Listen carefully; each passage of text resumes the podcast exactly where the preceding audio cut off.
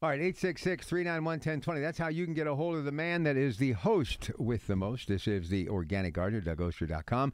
But if you are the 10th caller right now at 412 922 1020, guess what? You're going to get a $25 gift certificate to Soergel's. So without further ado, here he is, always talking gardening every Sunday morning in this time slot. Doug Oster. Good morning, Doug. Good morning. Favorite Bob Barker moment? Man, so many of them. I, I don't even know where to begin. I, think- go to Truth or Consequences. Really? Most people won't know that show, but I loved Truth or Consequences. It was an evening show.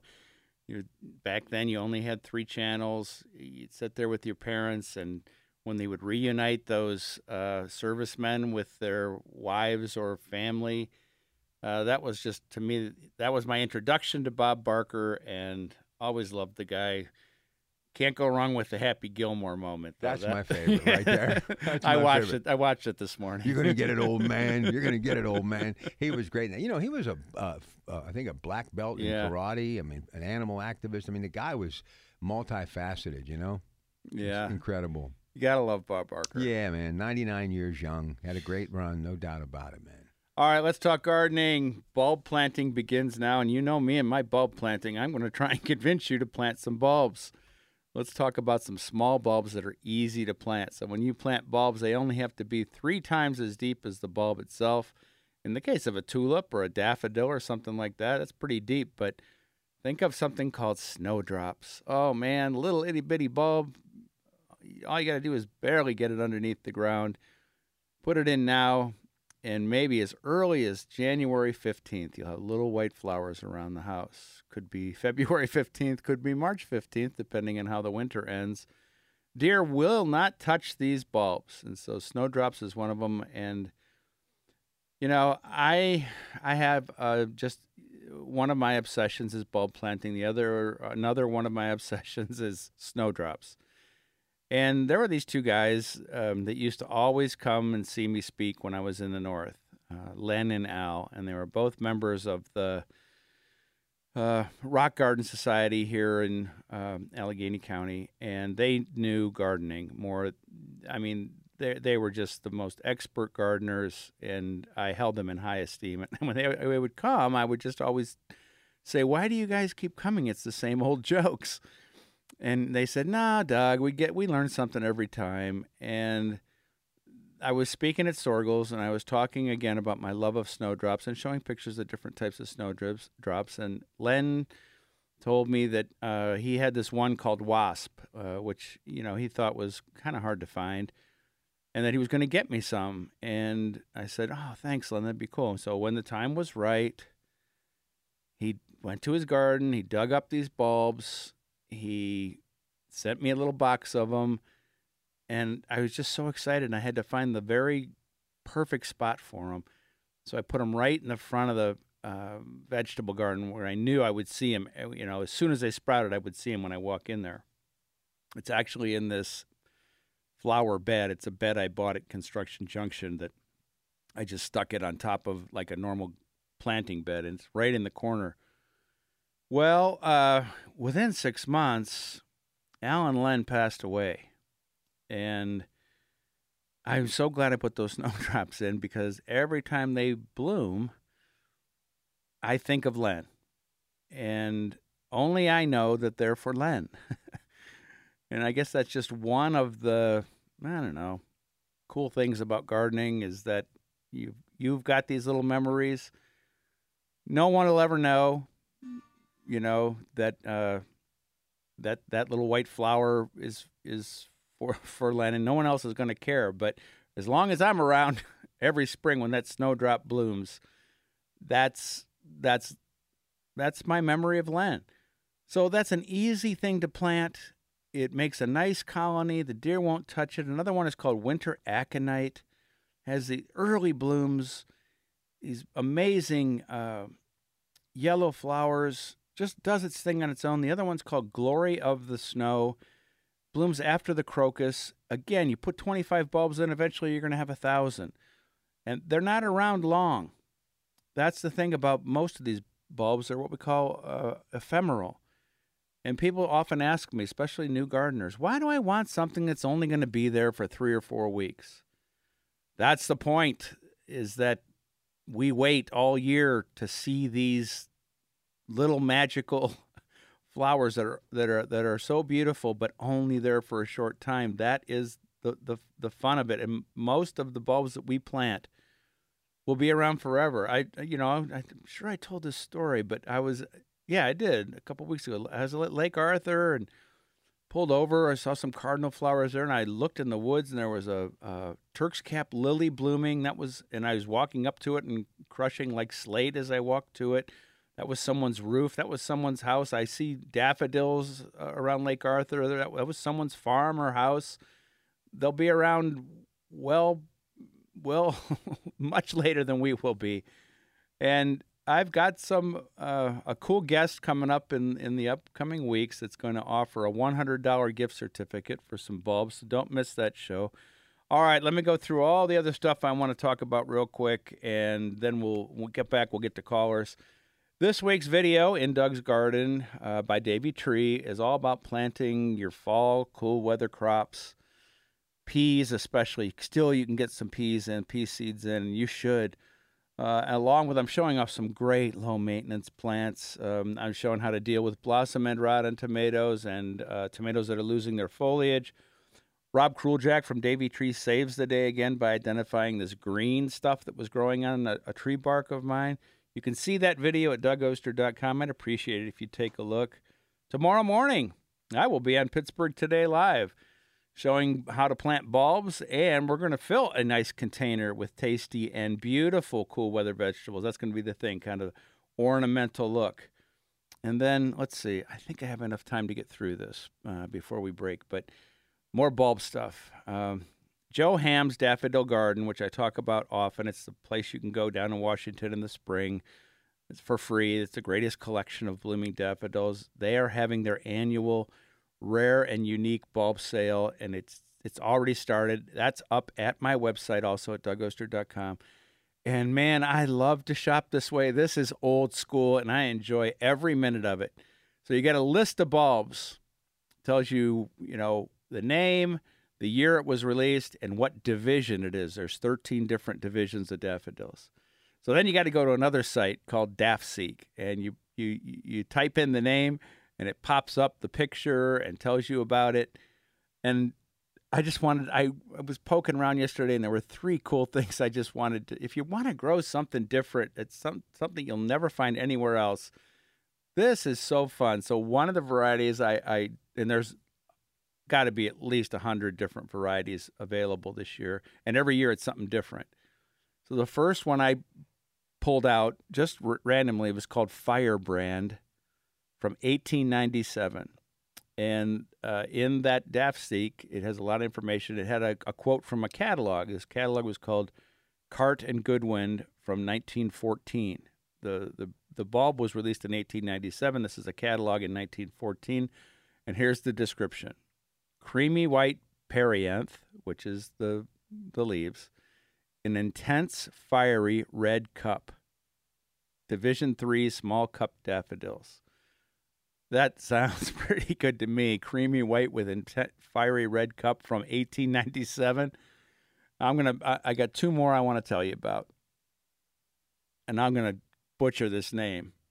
Feu de Joie. It's F E U D E J O I.e., if you speak French, tell, send me a message or call in and tell me how to say that. Feu, Feu de Joie, 1927. Listen to this long description. Perianth and other petaloid segments segments opposite one another, more or less equal length, ovate, blunt, creamy white with margins recurved and wavy or twist, separated, the outer whorl spreading, the inner whorl more or less or strongly inflexed, corona segments short, interspersed, pale orange with dark tone at rim, frilled and whorl at center continuous. That's a division four. It's a double. Doubles are my favorite. And real quick, Rob, I'll get I'll get this last one in.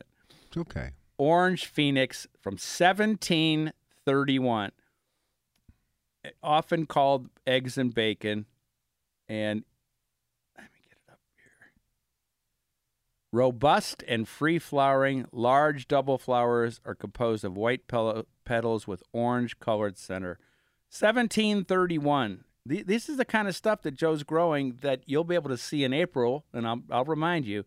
But you could you could plant yourself, and this all the proceeds for these bulbs go to helping the garden, keep the garden going. So all that stuff's up at DougOster.com. And when we come back, I'd love to talk to you. All right, 866 391 1020. Doug coming back to take your calls as the Organic Gardener Show continues on KDKA in just a matter of minutes.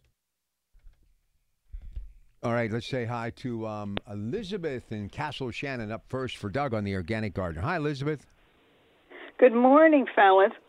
Hey, Doug, uh, am I correct in assuming that these uh, spotted lantern flies lay eggs on plants? Yes.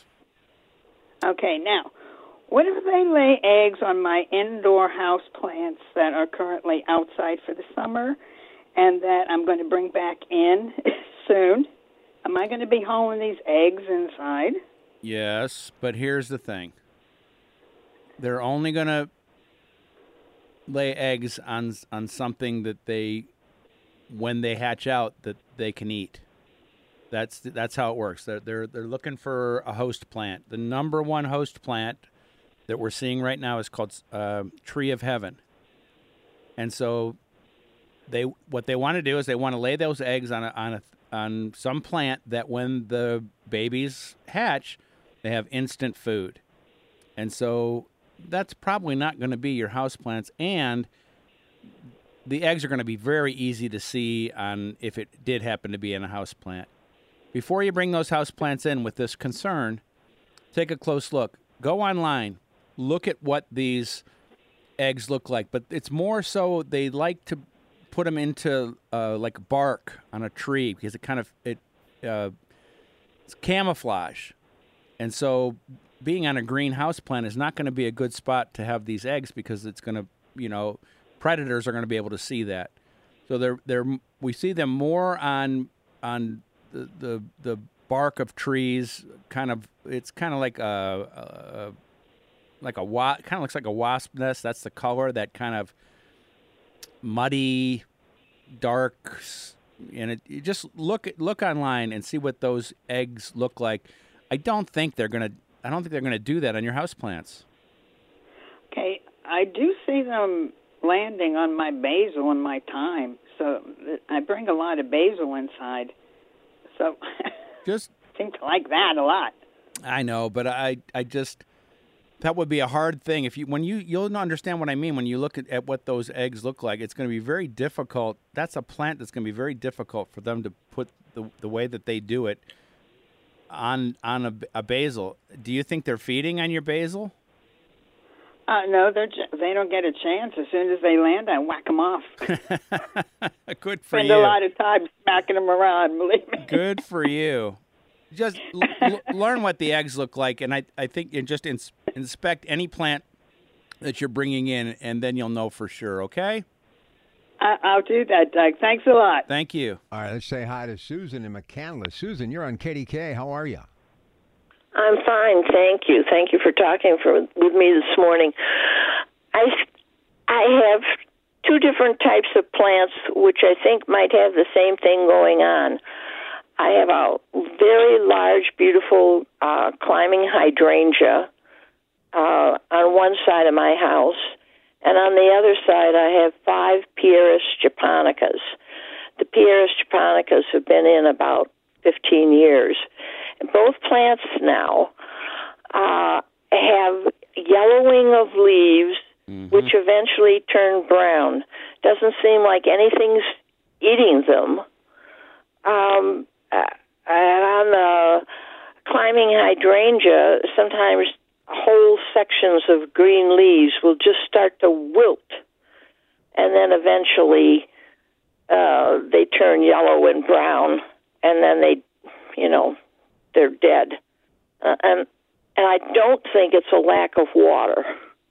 No, it's it's probably not. It's probably uh, it's probably an insect that's hard to see, and in this case, I would I would get a couple. Take a look at the leaves. Pull a couple of the leaves off that are, that are on their way out. trying to look at the name of the the pest because I've got the same problem happening. Uh, and Oh. and it's uh, oh, it's some kind of uh, I'll come up with it, but actually, uh, guy from Davey Tree came to look at the at the Pieris because I, again, I've got one that's been there forever, and same exact thing is happening. Uh, and so there's a little insect, and I can't find the name of it, and you'll see it on the on the. It might be a lace bug. It's you'll see it if you look very closely, even on maybe under uh, a magnifying glass. If you look at that uh, that uh, leaf, you'll see it, and it's very easy to take care to take care of. That's what's great about this. Uh, ah. it, you- you you spray the entire shrub underneath with horticulture oil, and I've been doing it once a week, and it's made a big difference. This this plants these plants will come back. Now that I'm talking about the Japanese Pieris, the climbing hydrangea, I would want to do the same thing. Look very closely at the leaves and see if you can find that. It's just a little itty bitty bug. You might consider having Davey come out and take a look at it because they would do that for free. Um, yeah. I, I've done that, you know, for lots of people have recommended that. And like I said, the Davey guy came out to my place. I was in a panic, and he found it right away. I wish I Does had Davey. Davey ever, does I, Davey ever come out and spray things l- like oh yeah, that? yeah, yeah, yeah. But fir- first, they come out for free. They take a look at Right. the. Uh, they take a look at the shrubs and the climbing hydrangea, and then they. Uh, uh, then they'll they'll tell you what it's going to cost you to treat it. Let me give you the number, okay? Yeah, I do work with uh, Eric. Oh, Eric. Countryman. Yeah, call Eric. Tell them what's going on, and they'll take care of you. And then during the break, I'll figure out the name of this bug. All right, we'll take a short break. We'll come back. Lots more calls waiting for Doug next hour. It's the Kuhn's Cooking Iron today. Frank and I paying tribute to his father, who lost his uh, battle with cancer last night uh, amongst family and friends. And of course, he was 80 years of age. So we'll do that. Then it's Brother's Brother. And then coming up at 9, Buried Your Money and You. Then the Kuhn's Market Black and Gold Sunday show from 11 a.m. until 1. All today on KDKA. Good morning. All right, listen, before we get to Doug, he's got to get back and uh, finish some thoughts from our last caller, and then we're going to get to these very busy phone lines. Let's make the 10th caller a winner of that gift certificate from Janoski's in Clinton at 412 922 1020. Follow up time with Doug. Yeah, so for the uh, problem with the Pieris japonica, it is a type of lace bug. Uh, it's called Andromeda lace bug. Look that up. Look at what the damage looks like, and that's probably the problem on that plant. All right, Rob, let's see who's out there. All right, let's say hi to John. John, you were on KDKA. Good morning. Uh, good morning, Doug. Um, boxwood blight. I have about um, six different boxwood plants in di- various locations in my around my home, front and back. All have some blight, some to the point where I got to remove them. Uh, if I replace them with boxwood, I will have the same problem. That's a question. Okay, wait, wait. Let me stop. Let me stop before you get to your second question. Go ahead. First off, are you sure it's boxwood blight? Well, There's I'm many. not- There's a lot of stuff that is are bothering boxwoods right now. I I would before I made any decision on removing a plant or deciding what direction we're going to go with, one way or another, I would figure out what's going on. You can send pieces of that plant to Penn State for free, uh, and they'll take a look at it and they'll tell you yes or no if it's boxwood blight. Again, you could have a guy from Davey Tree come take a look. He'll tell you what the problem is exactly. There's insect problems. There's coming out of winter were problems. Uh, there's other disease problems. So let's just think of that first. Now, second, your first question. There are a boxwood blight resistant type boxwoods that are out now. And Oh. yeah, uh, this is something that's come about in the last three or four years. And uh, yeah, the one that I that I know of is called New Gen, N E W G E N, and I've seen it available around at local nurseries. And if they don't have it, they can get it for you. So there there are and there are other varieties too that are boxwood blight. But let's first off be sure that we got boxwood blight. So go ahead. You have other questions about your boxwood? Well, the, the, the other question, I mean, um, you answered the second one already. That new gen sounds like an answer. If, in fact, so the box. Take the the uh, a section of boxwood that's damaged, and send that to Penn State. Yeah, it's called the Penn State. Well, listen, there's an there's an uh, an extension in Washington, PA that I've been to. I could just take it into them. Yeah, call them first. Let them know what you're doing, and they might want you to send it directly to the lab because that's what they're going to have to do. Uh, Oh, okay, gotcha. Okay. Well, very good. All Thank right, good luck. much. Why don't you keep us posted? Let me know what's going on, okay? All right, let's go to Pete in Squirrel Hill. Hey, Pete. Good morning. Welcome to KDKA. Good morning. How are you?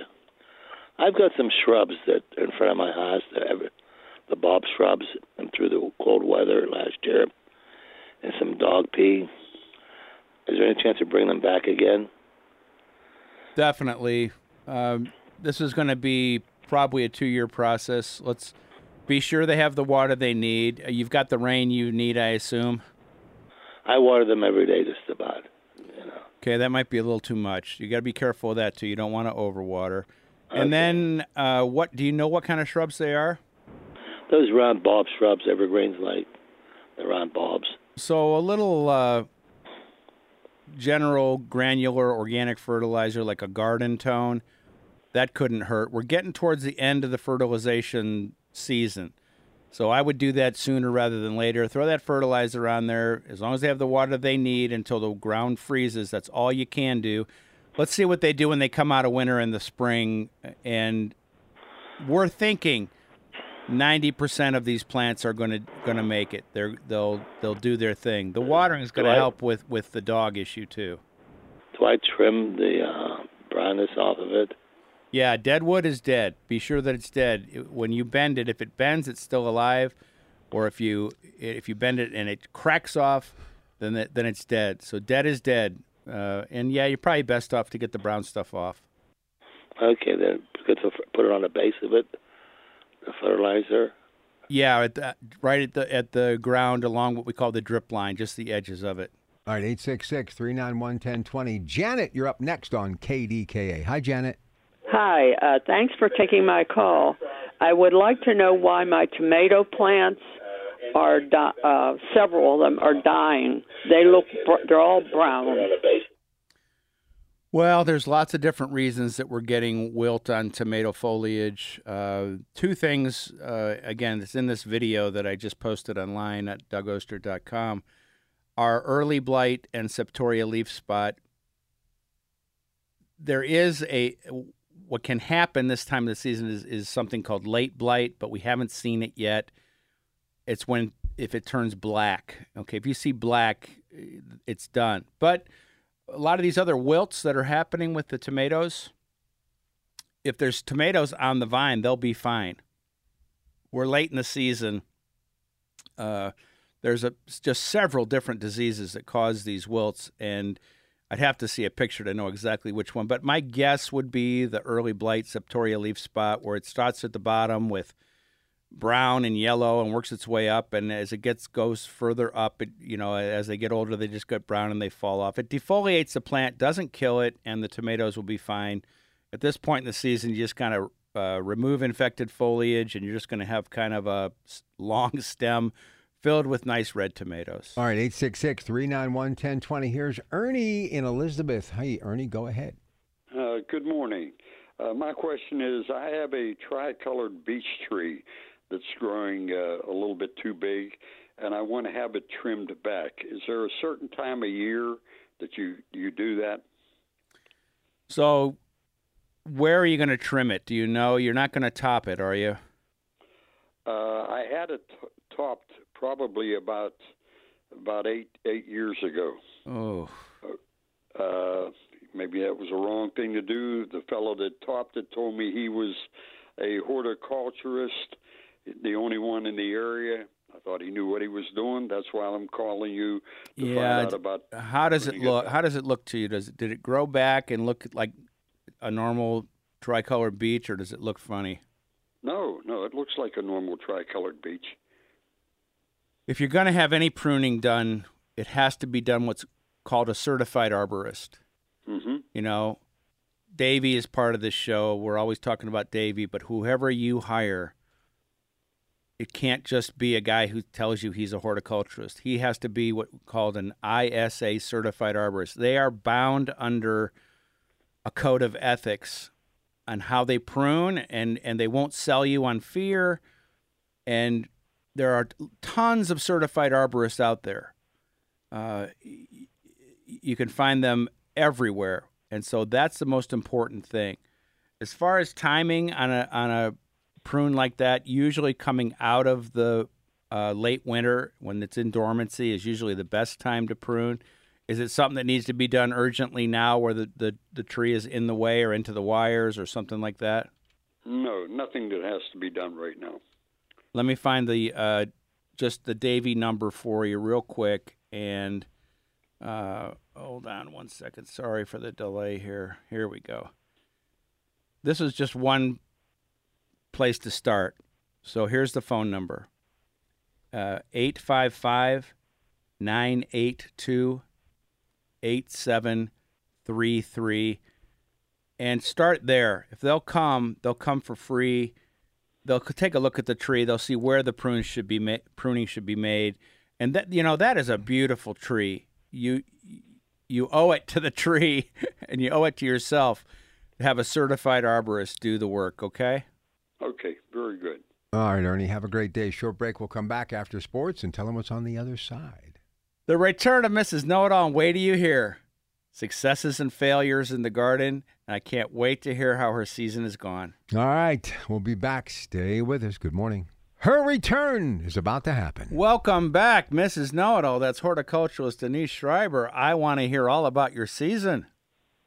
Yeah, well, first, before we even get to that, the if you Google Penn State Disease Clinic, Mm-hmm. it, you bring up the form uh, and send off samples.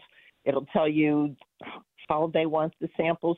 If that gentleman takes it down to the Washington County Extension, nothing against them, but they are not able to physically test the box boxwood blight, so it'd kind of be a wasted. Yeah, that's what I that's what I told him. Send it to Penn, Penn State or have you know have an expert look at it. Yeah, they have a disease clinic and they'll, uh, you know, give them all the information about it. So it's been one of those years. Besides the wacky weather that we've had, Hmm. uh, we had a family wedding, or I'm sorry, graduation out of town in May, which is normally when I plant my garden. And that's when we had the really great weather. And I'm like, oh, you know, it's going to be great. I can't do anything in the garden because I won't be here and then we came back to the 90 degree plus weather. Uh, I don't work in that weather, and plants don't like that weather, especially when you're transplanting them. Was that the no ra- was that the no rain period too? Of course, it was. and then I had some major back issues for almost three weeks, and I couldn't even stand up straight, much less do anything else. And so, with some medication, I was able to stand up straight. Um, I was at Cultivate, the trade show. I did not get my tomatoes into the ground until the last week of June Mm. uh, along with my beans, which are blessedly re- reproducing wonderfully. For some reason this year, my onions and my garlic are outstanding. My garlic, I could use as a club and kill somebody with it. That's how big they are. On the other hand, I've gotten one tomato out of my garden.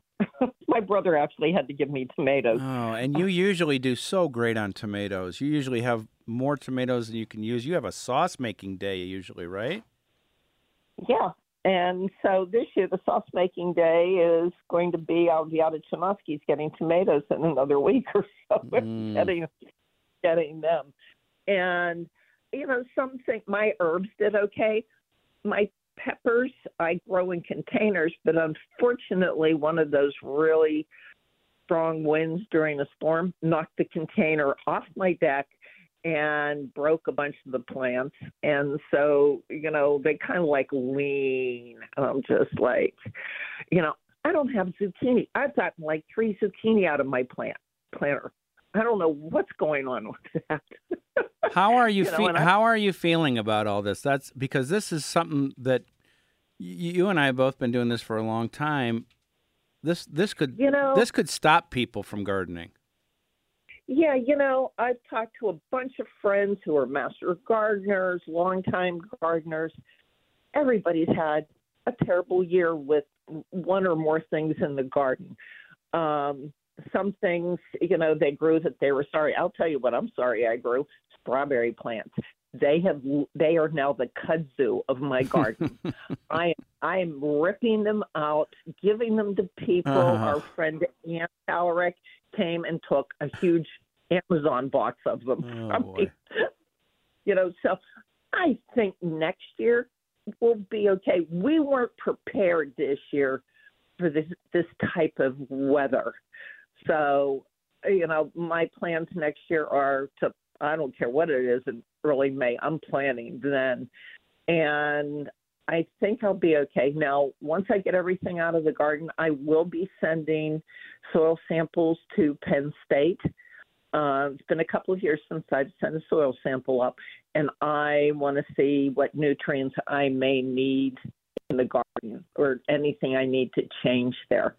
Even my flowers were like okay, except my lilies. My lilies looked wonderful, and then we had those horrible storms. And my lilies are typically six to seven foot tall. I grow uh, one called Silk Road, and they're spectacular. And it broke them, you know. So Oh. next year, when they grow, I'm going to tie them to the fence. I think part of it too is uh, as we get older, we sometimes lose these planting opportunities to things like back injuries or other maladies. I know the a, a lot of gardeners like you and I have have had a tough season that way. Yeah, I um, I'm at the point. My hanging baskets look good. Uh, I am pretty much at the point that I'm ready to just rip out everything and be done for the season. Other than my beans, which are producing heavily, so I'm good. But I got to tell you, even on my beans, I had a conversation with Marjorie Dockery from Cornell, and my beans have a virus called common bean mosaic virus. Oh, Doesn't show up until the beans are growing, and they're a pole bean, and the leaves are kind of all crinkled and green. They're still green, but they're all crinkled, and it's actually came from the seed, not an and it can come from an insect, but mine came from the seed.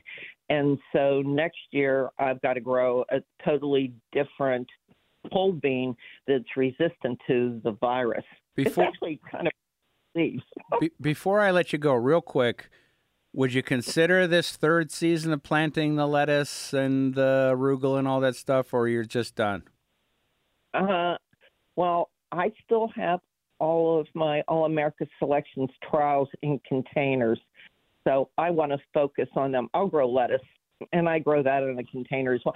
I like to grow lettuce in containers and herbs in general because it keeps them cleaner rather than you know mud and dust Yep. and you know who's been running through the garden. I got a chipmunk problem right now. Ugh. Sounds like a tough year. Thank you, Mrs. Know It All. Can't wait to talk to you again.